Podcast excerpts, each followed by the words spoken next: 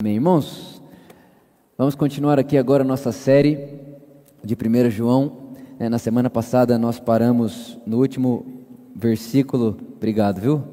O último versículo do capítulo 3. Hoje nós vamos começar então em 1 João, capítulo 4. 1 João, capítulo 4. Nós vamos ler a partir do versículo 1. E nós vamos do 1 até o 8. Obrigado. Nós vamos do 1 até o 8. 1 João, capítulo 4, do versículo 1 até o versículo 8. Diz assim: Amados, não creiais a todo espírito, mas provai se os espíritos são de Deus porque já muitos falsos profetas se têm levantado no mundo. Nisto, presta atenção, nisto conhecereis o Espírito de Deus. Todo espírito que confessa que Jesus Cristo veio em carne, grava isso. Então, nisto vocês vão conhecer o Espírito que veio de Deus. Todo espírito que confessa que Jesus Cristo veio em carne é de Deus. Verso 3.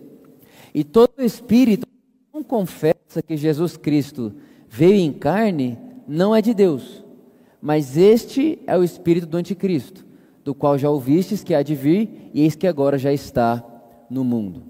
Verso 4: Filhinhos, sois de Deus, e já os tendes vencidos, porque maior é o que está em vós do que o que está no mundo. Verso 5: Do mundo são, por isso falam do mundo e o mundo os ouve. Nós somos de Deus. Aquele que conhece a Deus ouve-nos, e aquele que não é de Deus não nos ouve.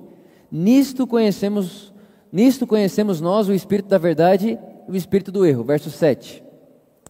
Amados, amemo-nos uns aos outros, porque o amor é de Deus, e qualquer que ama é nascido de Deus e conhece a Deus. Por último, verso 8, talvez um dos meus versos favoritos da vida.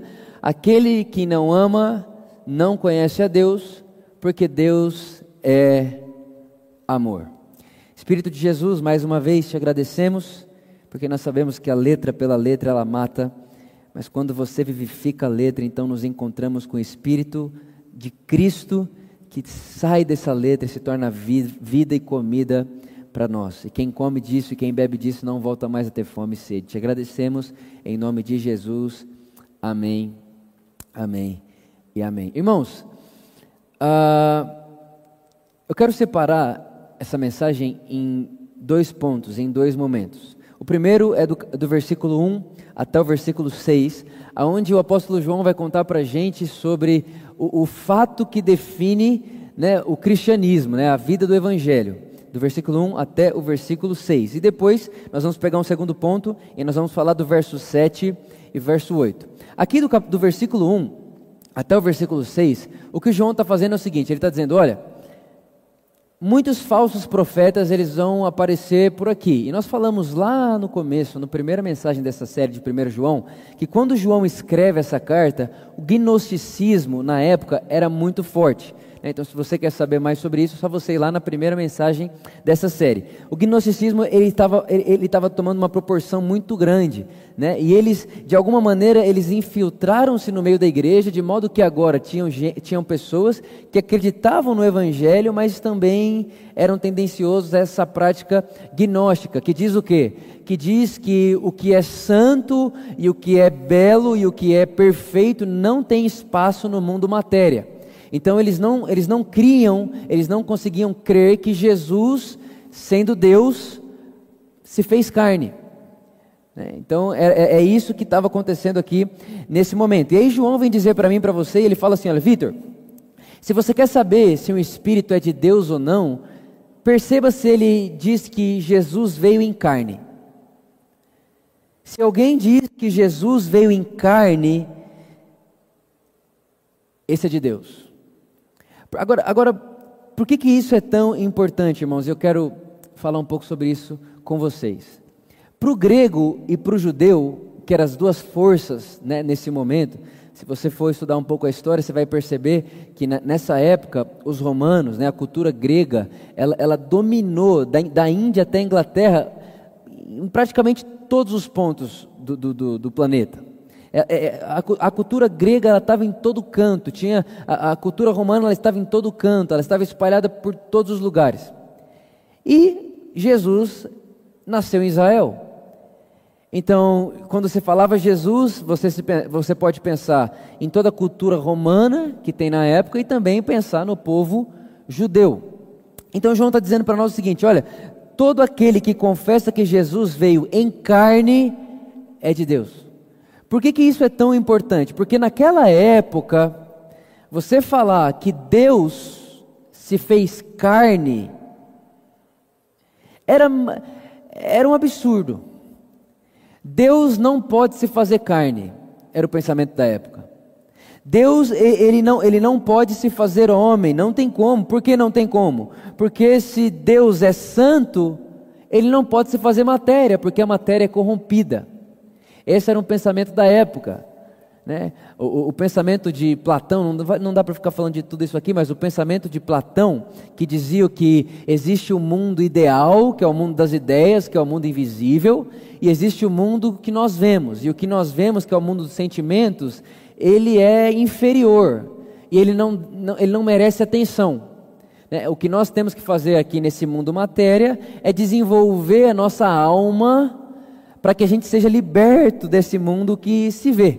Então, esse era o pensamento de Platão, que ele vem evoluindo e vai aparecer o pensamento dualista, que vai dizer para nós que, que existe o que é espiritual e existe o que é secular. E a matéria é secular, nada do que se vê importa, o que importa é o que não se vê. Então, esse era um pensamento da época, e esse pensamento era o mais comum. Por isso, quando Jesus aparece, ele é um escândalo. Ele é um escândalo tanto para o judeu quanto para o grego. Porque quando Jesus aparece e ele começa a dizer coisas parecidas com: Olha, eu e o Pai somos um. Eu e o Pai somos um. Os judeus olham para ele e falam: Mas peraí, que, que pai é esse? Deus, eu, eu e Deus somos um. Não, então você está dizendo, você está dizendo que você é Deus? É, eu, e o Pai somos um. Aí Jesus começa a falar um pouco de Abraão e ele fala assim: Olha, e antes de Abraão, eu sou. Os judeus estão olhando para ele assim, falando: Mas, peraí, quem é você? Você é filho de José e Maria? Quem que você está achando que você é para você dizer para nós que antes de Abraão você já é? É o quê? O que, que você é? Então, então era um escândalo, e ainda é, dizer que Jesus é o Deus que se fez carne. Tanto para o judeu, tanto para o grego. Era um escândalo. Para o judeu, porque se Jesus é Deus, Deus saiu do trono, como que. Não, nós temos um Deus, o nosso Deus está lá no céu.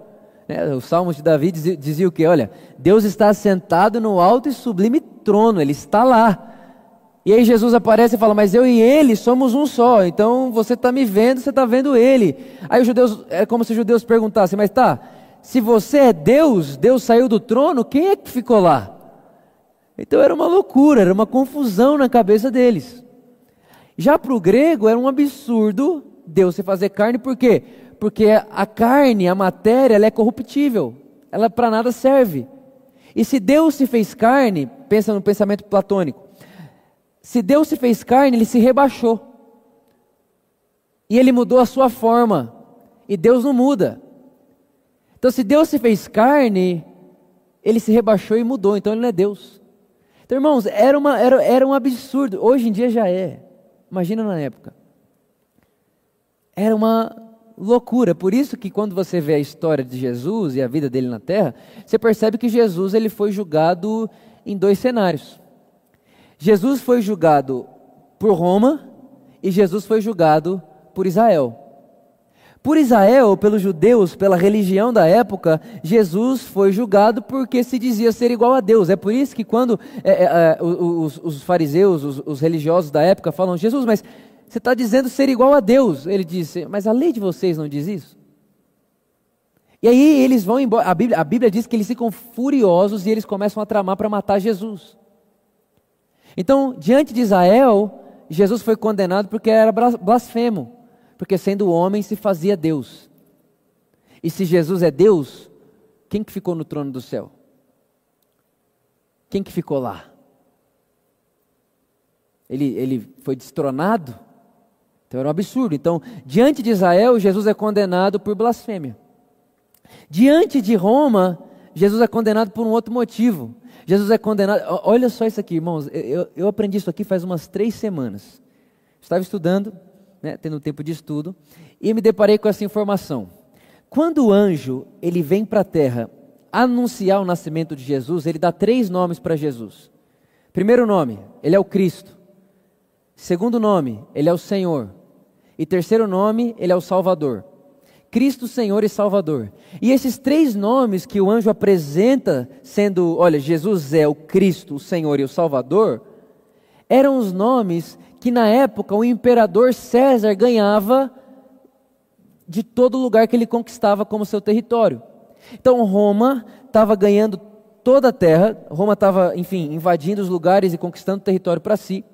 E César era chamado de Cristo, de Salvador e de Senhor.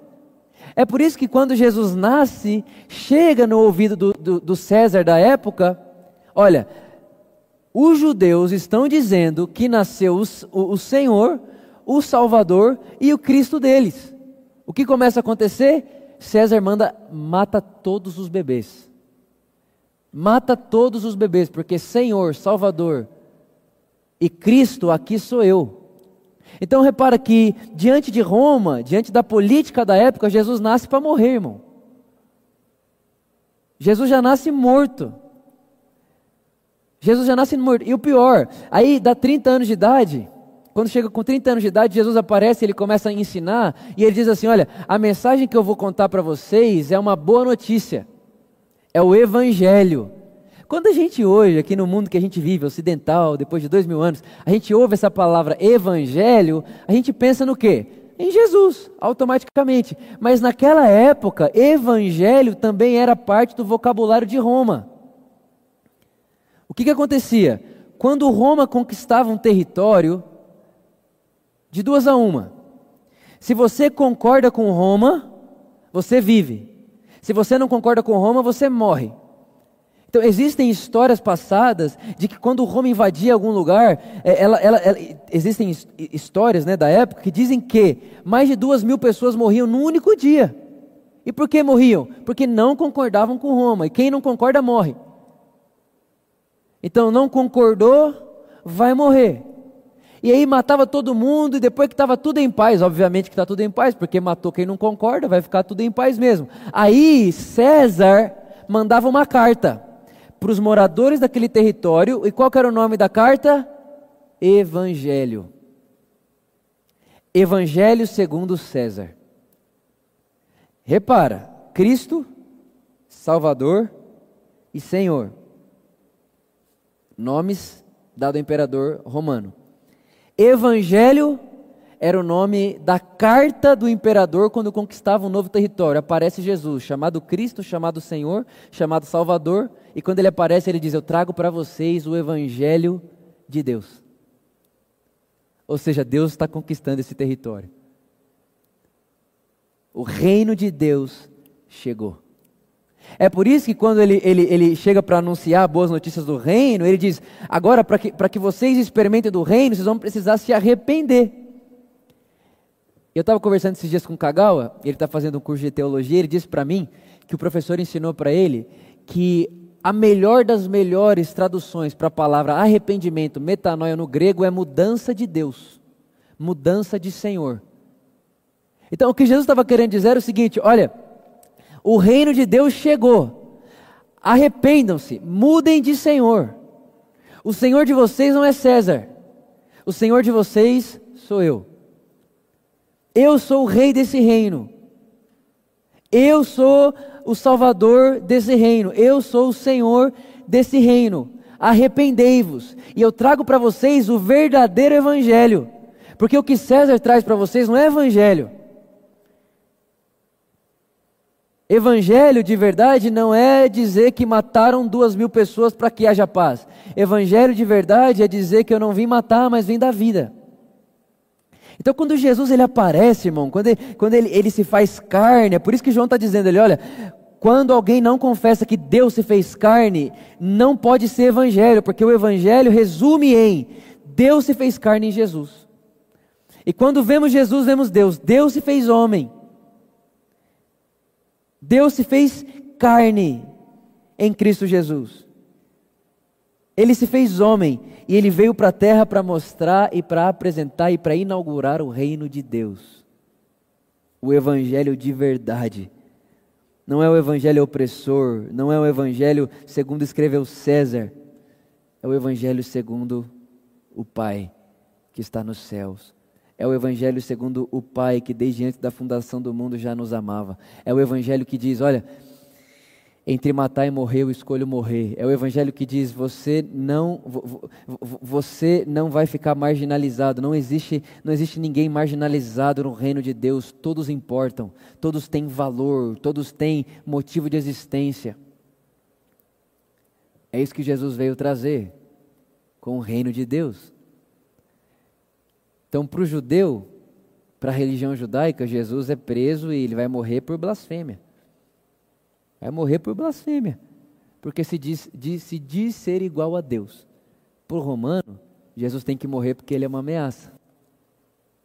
Ele é uma ameaça. Como que chamam ele de Cristo, Senhor e Salvador, e ele diz que ele diz ter um evangelho? Ele vai querer tirar o César do trono, ele vai tomar o trono político da época, eles achavam que Jesus estava falando sobre isso, mas o próprio Jesus disse: Meu reino não é daqui. Eu não sou daqui. O que eu quero que você entenda, irmãos, é que quando a gente percebe a beleza do que é isso, olha, confessar que Jesus Cristo veio em carne. Ele veio. Ele veio. E quando ele veio em carne, ele é o Cristo, ele é o Senhor, ele é o Salvador e ele tem o Evangelho. Ele tem a boa notícia.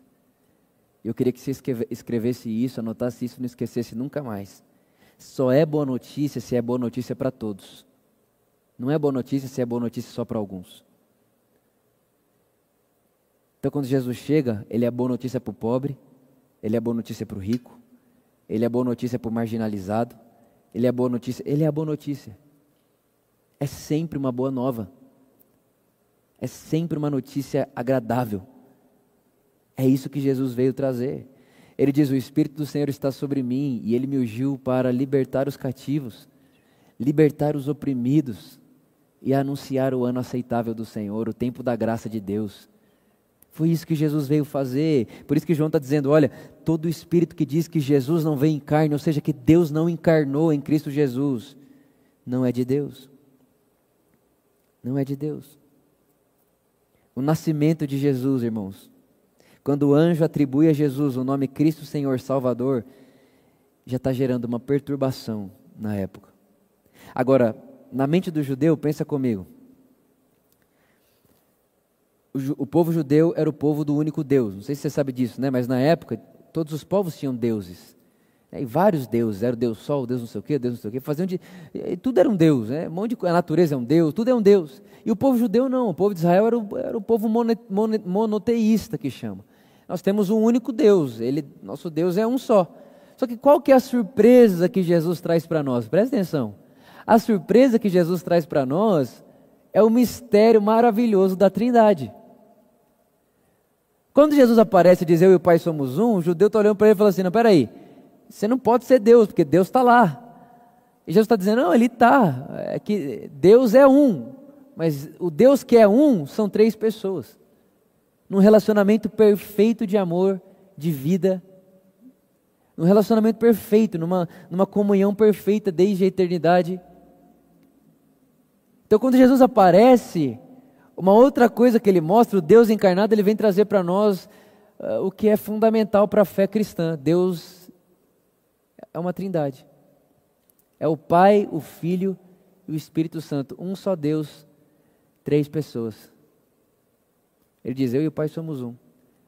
Aí o judeu vai olhar e falar: Mas tá, então Deus é duas pessoas? Aí eles: Não. Aí ele: Não. Como não? Não, porque eu também vou, eu vou voltar para o Pai. Quando eu voltar para o Pai, a gente vai enviar outro igual a nós. Então vai vir a terceira pessoa também. Vai vir um outro. E esse outro é igual a nós. E nós moraremos em vocês através dele. Eu e o Pai moraremos dentro de você, Vitor, por meio do Espírito Santo. Peraí, mas quem é o Espírito Santo? É Deus. Mas e Jesus é Deus? E o Pai é Deus. Então Deus é três. Deus é plural. Uma pluralidade perfeita. Uma unidade plural. É um e é plural ao mesmo tempo. Irmão, esse é o mistério da Trindade. A maneira que eu mais gosto de entendê-lo, e eu acho que foi o que chegou mais perto de explicar, é obviamente que é, é, é demais para a nossa mente, mas é para ficar simples, eu gosto da explicação de Agostinho, ele diz o seguinte: o pai é o amante, o filho é o amado. E a relação dos dois é tão profunda que gera uma, uma terceira pessoa que é o próprio amor. Então, Agostinho ele fala assim: olha, é como se o pai fosse quem dá amor, o filho é quem recebe o amor e o Espírito Santo é o elo entre esse amor. Sei lá, eu acho legal. Eu acho interessante, eu acho que dá para perceber. E o mais legal de tudo é a gente entender que quando Jesus vem para a terra, ele nos convida a entrar nessa relação deles. Ele nos convida a participar dessa relação de amor do Pai, do Filho e do Espírito Santo. E é isso que o apóstolo Paulo vai dizer para nós lá em, em Efésios, quando ele diz que nós estamos no amado, nós estamos em Cristo, nós participamos dessa relação. Irmão, é loucura, mas é tão bom. É evangelho. Então a verdade é que quando Jesus aparece, é o Deus encarnado, Deus, o Deus Filho que se fez carne. Quando ele aparece aqui na terra, ele apresenta para nós o Evangelho, o reino de Deus. E, e aí você pensa, irmão, que, que, que, o que, é boa notícia? Boa notícia é alguém chegar aqui e falar: Ó, oh, nós saqueamos tudo aqui e saqueamos, matou tantas pessoas, mas agora vai ter paz. Ou a boa notícia é alguém chegar e falar assim: ó, abrir os braços e dizer: Vinde a mim, todos vós que estáis cansados e sobrecarregados, e eu vos aliviarei. Repara que Jesus ele veio trazer a realidade do que é uma boa notícia. Nunca existe uma boa notícia que a boa notícia para um e não é para outro. Deus é a nossa boa notícia. Deus é. Agora, olha só, por que, que isso é tão interessante? Por que, que, é, que é legal a gente terminar esse primeiro ponto falando dessa relação de Deus? Deus é três, né? ele é singular, três ao mesmo tempo, esse mistério. É, teve até um, um músico, esqueci quem foi que disse isso, ele cantou um, um dia. Ele falou assim: Quem me dera ao menos uma vez entender o mistério de como um só Deus pode ao mesmo tempo ser três. Né? Alguém um dia cantou isso aí. Uh, então Deus é isso, Deus é essa relação perfeita de amor, o Pai, o Filho e o Espírito Santo. Aí João continua. Ele fala: olha, Vitor, então se você se confessa que Deus se fez carne, é de Deus. E ele vai no versículo 7 e fala: E agora, amados, amemos-nos uns aos outros, porque o amor é de Deus. E qualquer que ama é nascido de Deus e conhece a Deus. Aquele que não ama não conhece a Deus, porque Deus é amor. Deus é amor. Deus não tem amor. Deus é amor. Amor não se encaixa em um dos atributos de Deus. Amor não é uma das coisas que Deus tem. Deus é amor. É, um te, acho que há duas semanas atrás eu falei sobre esse teólogo. É um teólogo jesuíta. Ele diz o seguinte: Nunca diga que Deus é todo-poderoso sem se lembrar que Ele primeiro é amor todo-poderoso. Nunca diga que ah, Deus é soberano. Ele é, mas Ele é amor soberano. A essência do ser de Deus é o amor. E tudo que Deus faz e tudo de atributo que Ele tem passa pela essência de quem Ele é. Deus é amor. E o apóstolo João está dizendo: e quando nós amamos uns aos outros, conhecemos a Deus. É como se ele estivesse dizendo, Vitor, na experiência do amor um ao outro, nós experimentamos a nossa semelhança com Deus. Nós experimentamos Deus quando amamos. A verdade, irmãos, é que eh, antes de tudo existir, antes do no princípio haja luz, Deus estava lá. Lá onde? Não sei, irmão, não dá para entender. Mas Ele estava lá, Deus sempre foi, Ele é. Né? Até a, a, a, os filósofos dizem: Deus não existe, Deus é. Né? Deus nunca existiu, Ele sempre foi, Ele é. Né? Então Deus é, Ele estava lá. E Ele é o que? Amor. Uma relação perfeita, Pai, Filho e o Espírito Santo. Um único Deus, três pessoas se relacionando perfeitamente. E esse Deus que é três, um Deus, três pessoas, diz: vamos fazer o homem à nossa imagem. Vamos fazer o homem como nós somos. Ou seja, irmãos, a verdade é que da mesma maneira que Deus, ele é uma unidade plural, nós, como suas criaturas, feitos à sua imagem, nós também somos pessoas diferentes, mas que na somatória das pessoas é uma unidade, um só corpo. Esse é o mistério do que o apóstolo Paulo está dizendo para nós lá em Coríntios. São, somos um corpo, vários membros. Da mesma forma que Deus é o único Deus em três pessoas, nós, irmãos, nós que estamos aqui, nós, nós somos pessoas diferentes, mas nós somamos um único corpo. Um único corpo. A humanidade. É por isso, irmãos, que o conceito individualista não faz parte do espírito do Evangelho. Não faz parte do espírito do Evangelho um ser humano, ele acreditar que de alguma forma, como eu contei para vocês, ah não, Deus me privou de ir para a celebração esse domingo, porque ele sabia que ia ter uma enchente, porque eu sou fiel a Deus, Deus é fiel a mim, aí eu dou meu dízimo a Deus, e Deus devolveu para mim o que? Ele me fez ficar em casa nesse domingo, que teria uma enchente para salvar meu carro, e não salvou dos outros irmãos. Ou seja, é um conceito individual, é um conceito de que Deus trabalha para um. Ele não está nem aí para o resto. Ó, vocês todos que não são fiéis a Deus, vai perder o carro de vocês. Eu não, porque eu sou fiel a Deus, Deus é fiel a mim. Uau, Deus é. Ele se molda o Vitor. Deus ele se molda a obra do Vitor. Deus se molda. Não. Não. É esse o mistério que eu quero entender, irmãos. Eu quero aprender, eu quero entender isso. Como assim? O apóstolo Paulo diz: Vitor, se um sofre, todos sofremos. É por isso que é tão bonito a gente entender a trindade. Por isso que é tão bonito a gente entender o que é a relação perfeita do Pai, do Filho e do Espírito Santo. É por isso que é tão bonito a gente entender Jesus dizendo: Quem me vê, vê o Pai, porque nós somos um. Quem me vê, vê o Pai, nós somos um. Tudo que dói em mim, dói nele. Tudo que me alegra, alegra ele. Irmãos, é, é, essa, é esse é o senso de amor ao outro que nós devemos, que nós devemos aprender e, e devemos viver essa vida na terra, nesse processo, dia após dia, para que possamos compreender isso. O que significa sabermos que se um sofre, todos sofremos. É isso que Jesus diz para Israel, quando olha para Israel e diz: Israel, vocês são como crianças, porque quando toca música alegre, vocês choram, mas quando toca música de chorar, vocês se alegram. Israel, vocês precisam aprender a chorar com quem chora, porque se um chora, todos choramos. Israel, vocês precisam aprender a, a se alegrar com quem se alegra, porque se um sorri, todos sorrimos.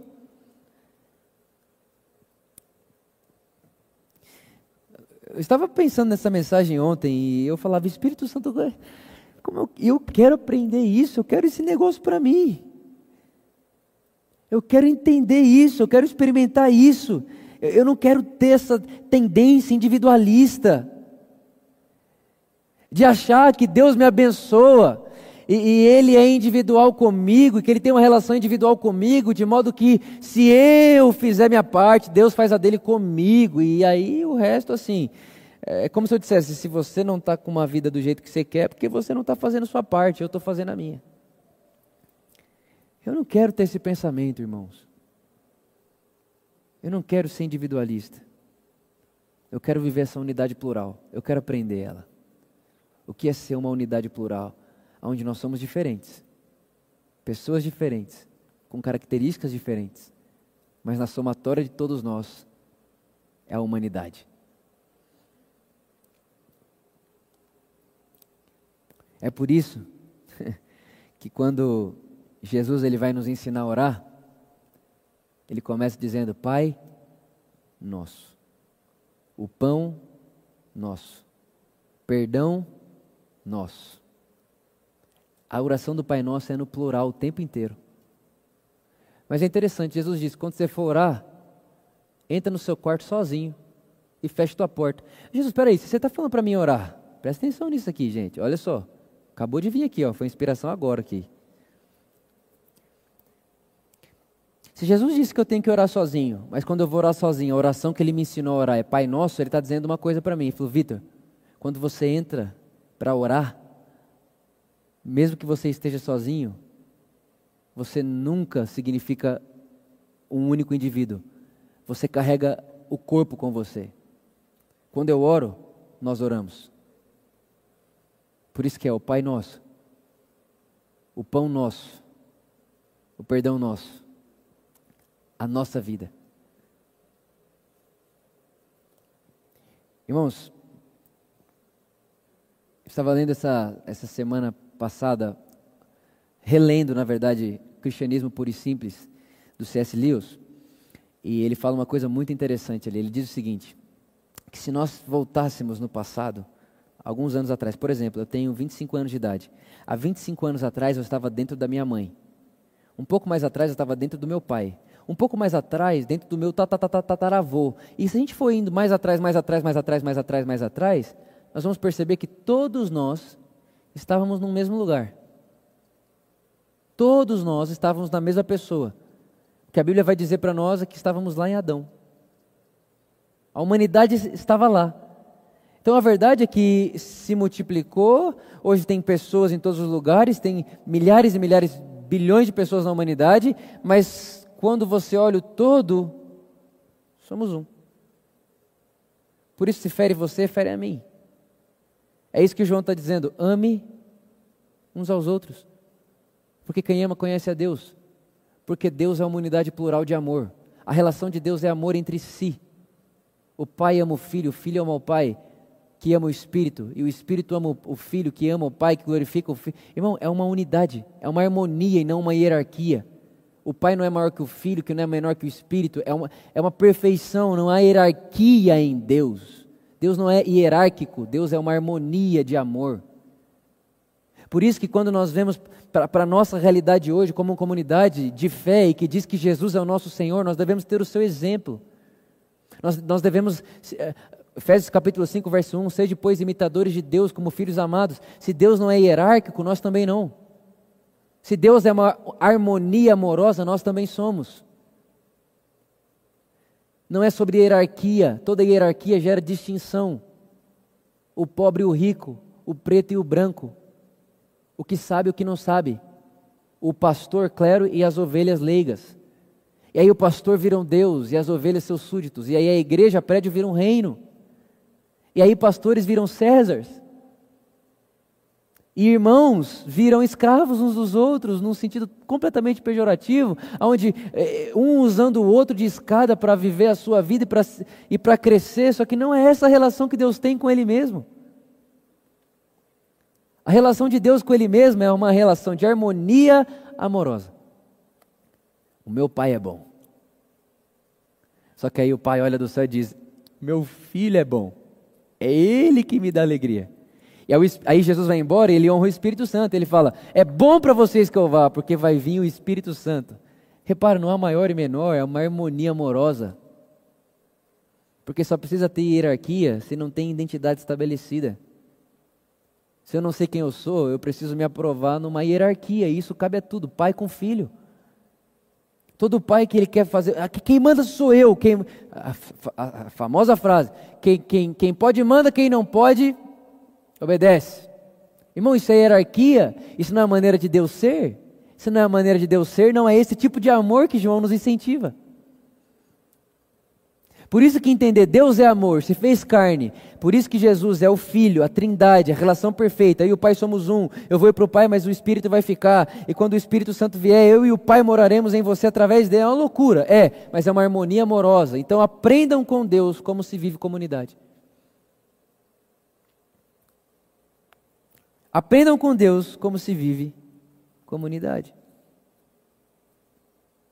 Assim como Deus é três pessoas e um só Deus, nós também devemos ser, uma pluralidade de pessoas, mas um só homem,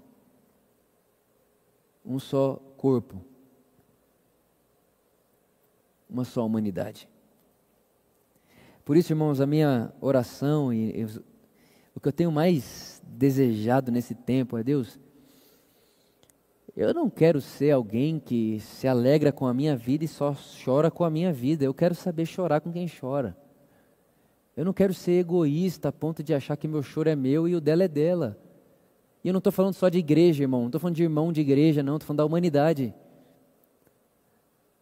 Eu estava olhando toda, enfim, independente de que tipo de coisa, de notícia, do que, que é, mas quando você vê, morreu um monte de gente.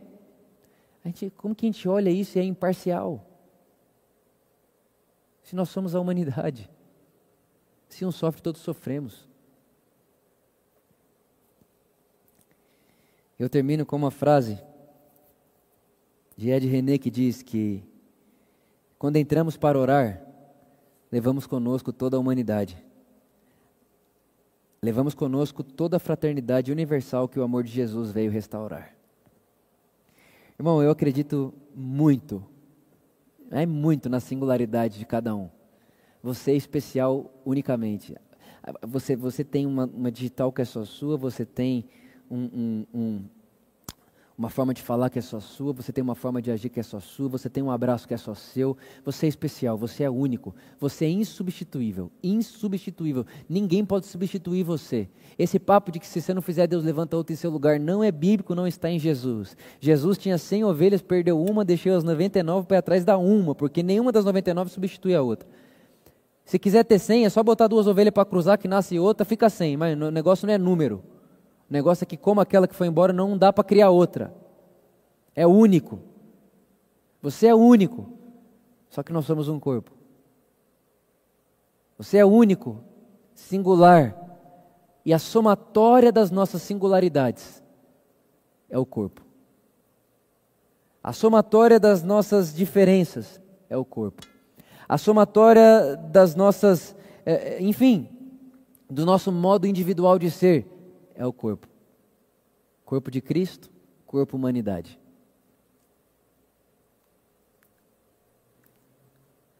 Esses dias atrás a gente estava numa numa clínica de reabilitação e teve um momento que foi bem bem marcante para mim.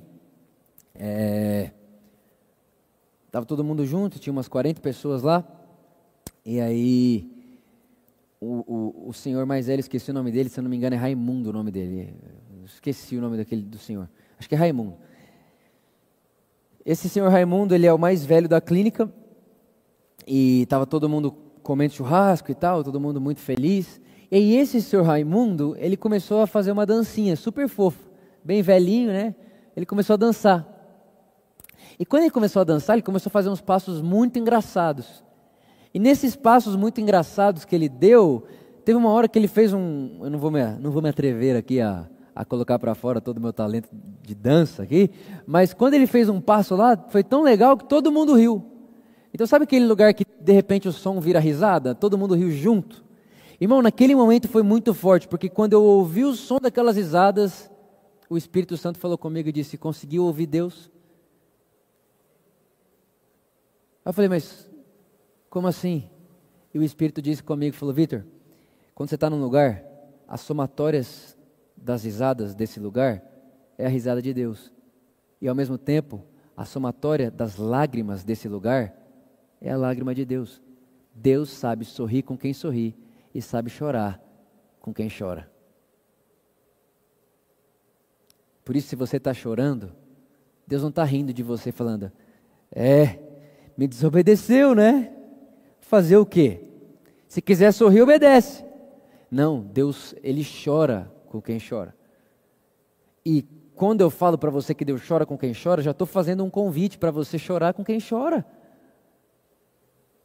E ao mesmo tempo, se tem alguém sorrindo, não faça luto no sorriso de alguém. Se alegre com quem se alegra. Se alegre. Penso que, de alguma maneira, quando João diz: Olha, amem uns aos outros, porque quem ama conhece a Deus. E aquele que ama nasceu de Deus. É, sem dúvida nenhuma, a, a, a fala, a frase, a afirmação mais poderosa que existe.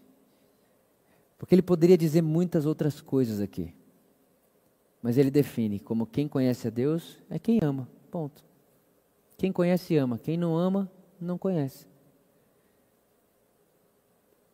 Por quê? Mas João, por que, que quem ama conhece a Deus?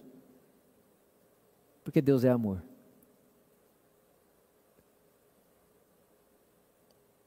Deus é amor.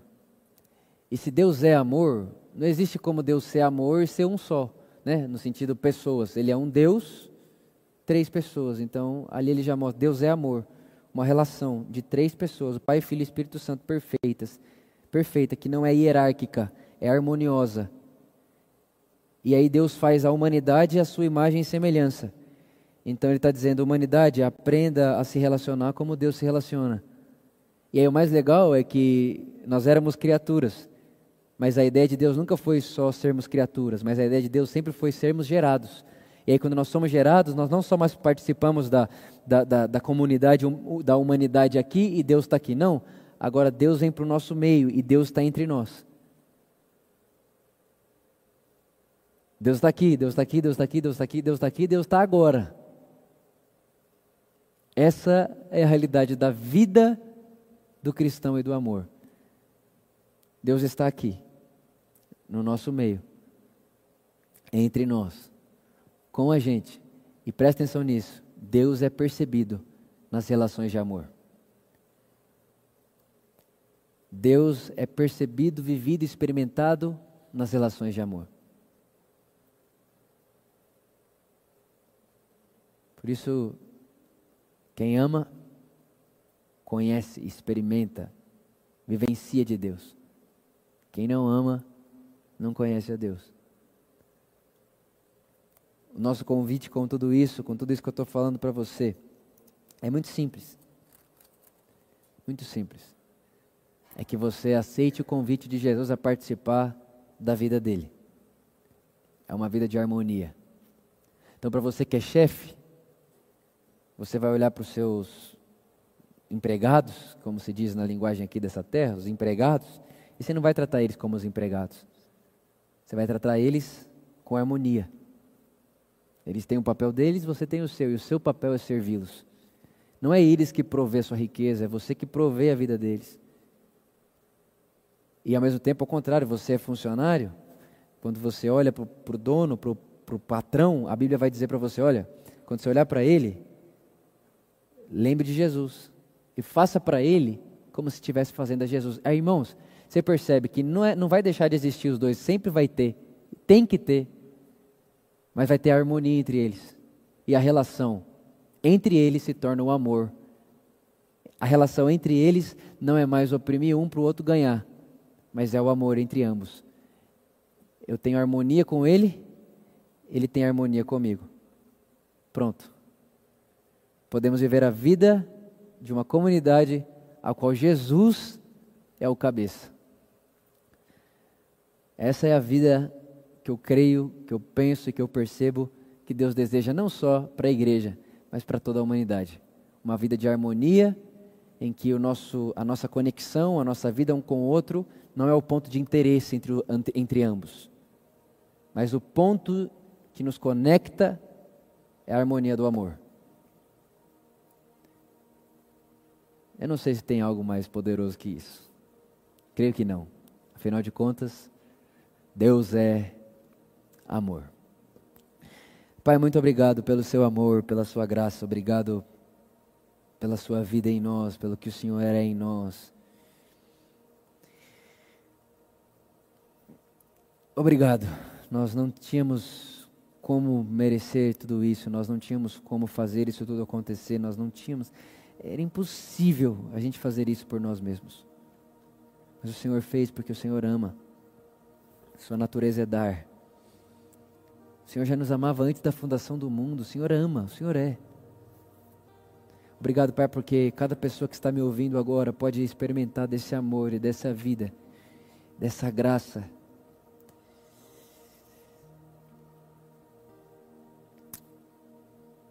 Espírito de Jesus, que nós, como igreja, como corpo de Cristo, possamos ter os olhos do nosso coração e a percepção iluminada realmente para que a gente possa perceber isso. Espírito Santo, como eu quero, eu sei que não é só um desejo meu, é um desejo nosso, como nós queremos aprender e perceber essa vida onde se um sofre, eu sofro junto, aprender a, a, a, se alegrar com quem se alegra, sofrer com quem sofre, isso é amar uns aos outros. Espírito de Jesus nos ensina. Nós queremos aprender a vida do amor, a vida do Evangelho. Nós queremos aprender a vida de Deus. Nós queremos fluir dessa vida. Nós nascemos de Deus, nós estamos em Deus. Nós, nós estamos nele, Ele em nós. nós. Nós já somos uma comunidade com Deus, em Deus.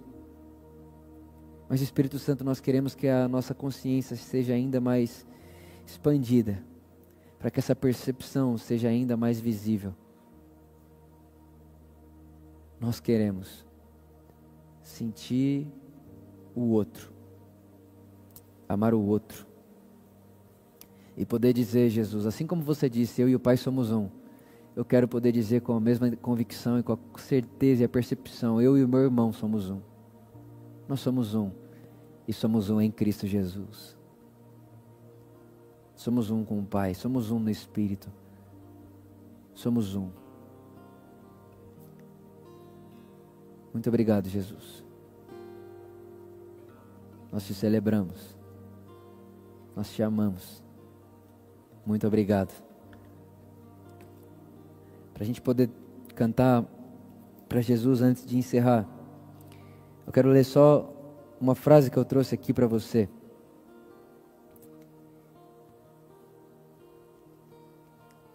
Essa frase, eu me deparei com ela ontem. E ela fez tanto sentido para mim que eu falei, eu vou anotar e eu vou compartilhar ela lá na igreja. A frase de Lewis, ele diz assim: A vida cristã tem mais a ver com uma pintura de um quadro do que com obediência a um código de regras. Você não pensa mais em certo e errado, mas você pensa em contrair para você a imagem de uma pessoa. O que Liz está dizendo é: Vitor, por amor, igreja, humanidade. A vida com Deus não é uma vida de certo e errado, obedecer isso, desobedecer isso. A vida de Deus tem mais a ver com um quadro. Aonde você olha Jesus e quer pintar em você o que você vê nele. Ou seja, eu vejo Jesus e tenho um compromisso responsável de imprimir em mim aquilo que vejo nele. E o mais legal disso tudo é que imprimir em mim o que vejo em Jesus não é esforço do homem. É um trabalho de Deus, é Deus quem faz isso. Se existe um trabalho do homem, é se permitir que Deus faça. Mas o Espírito Santo, a Bíblia diz, que enquanto nós olhamos Jesus, enquanto nós percebemos Jesus, o Deus que se fez carne, por isso que é tão importante a afirmação todo que confessa que Deus se fez carne em Jesus, esse é isso, é, esse é o centro, esse é o, o, o centro do Evangelho, é dali que tem que fluir todo o resto, é dali que tem que sair todo o resto, é dali. Quando se percebe isso, se olha em Jesus, então agora o Espírito Santo começa a pintar isso que nós vimos nele em nós. E de repente aquilo que vimos nele as pessoas estão vendo em nós. Eu não sei para você, mas esse é o sentido da vida e da existência de eu estar aqui agora. É por, é por isso que eu sei que eu quero viver e eu desejo a vida, porque amanhã eu quero ser uma pintura mais perfeita do que Jesus é, do que eu sou agora. E esse é o processo que a teologia vai chamar de cristificação, onde de passo em passo eu sou mais parecido com Jesus. Já tenho pleno potencial de ser como Ele dentro de mim. Já me foi dado, é o Espírito. O potencial está aqui, dia após dia. Nós estamos num processo de manifestar esse pleno potencial que já está em nós. Que o amor de Deus, a graça de Jesus e a amizade do Espírito Santo seja com todos vocês. Vocês são muito amados por mim, por nós, por Deus.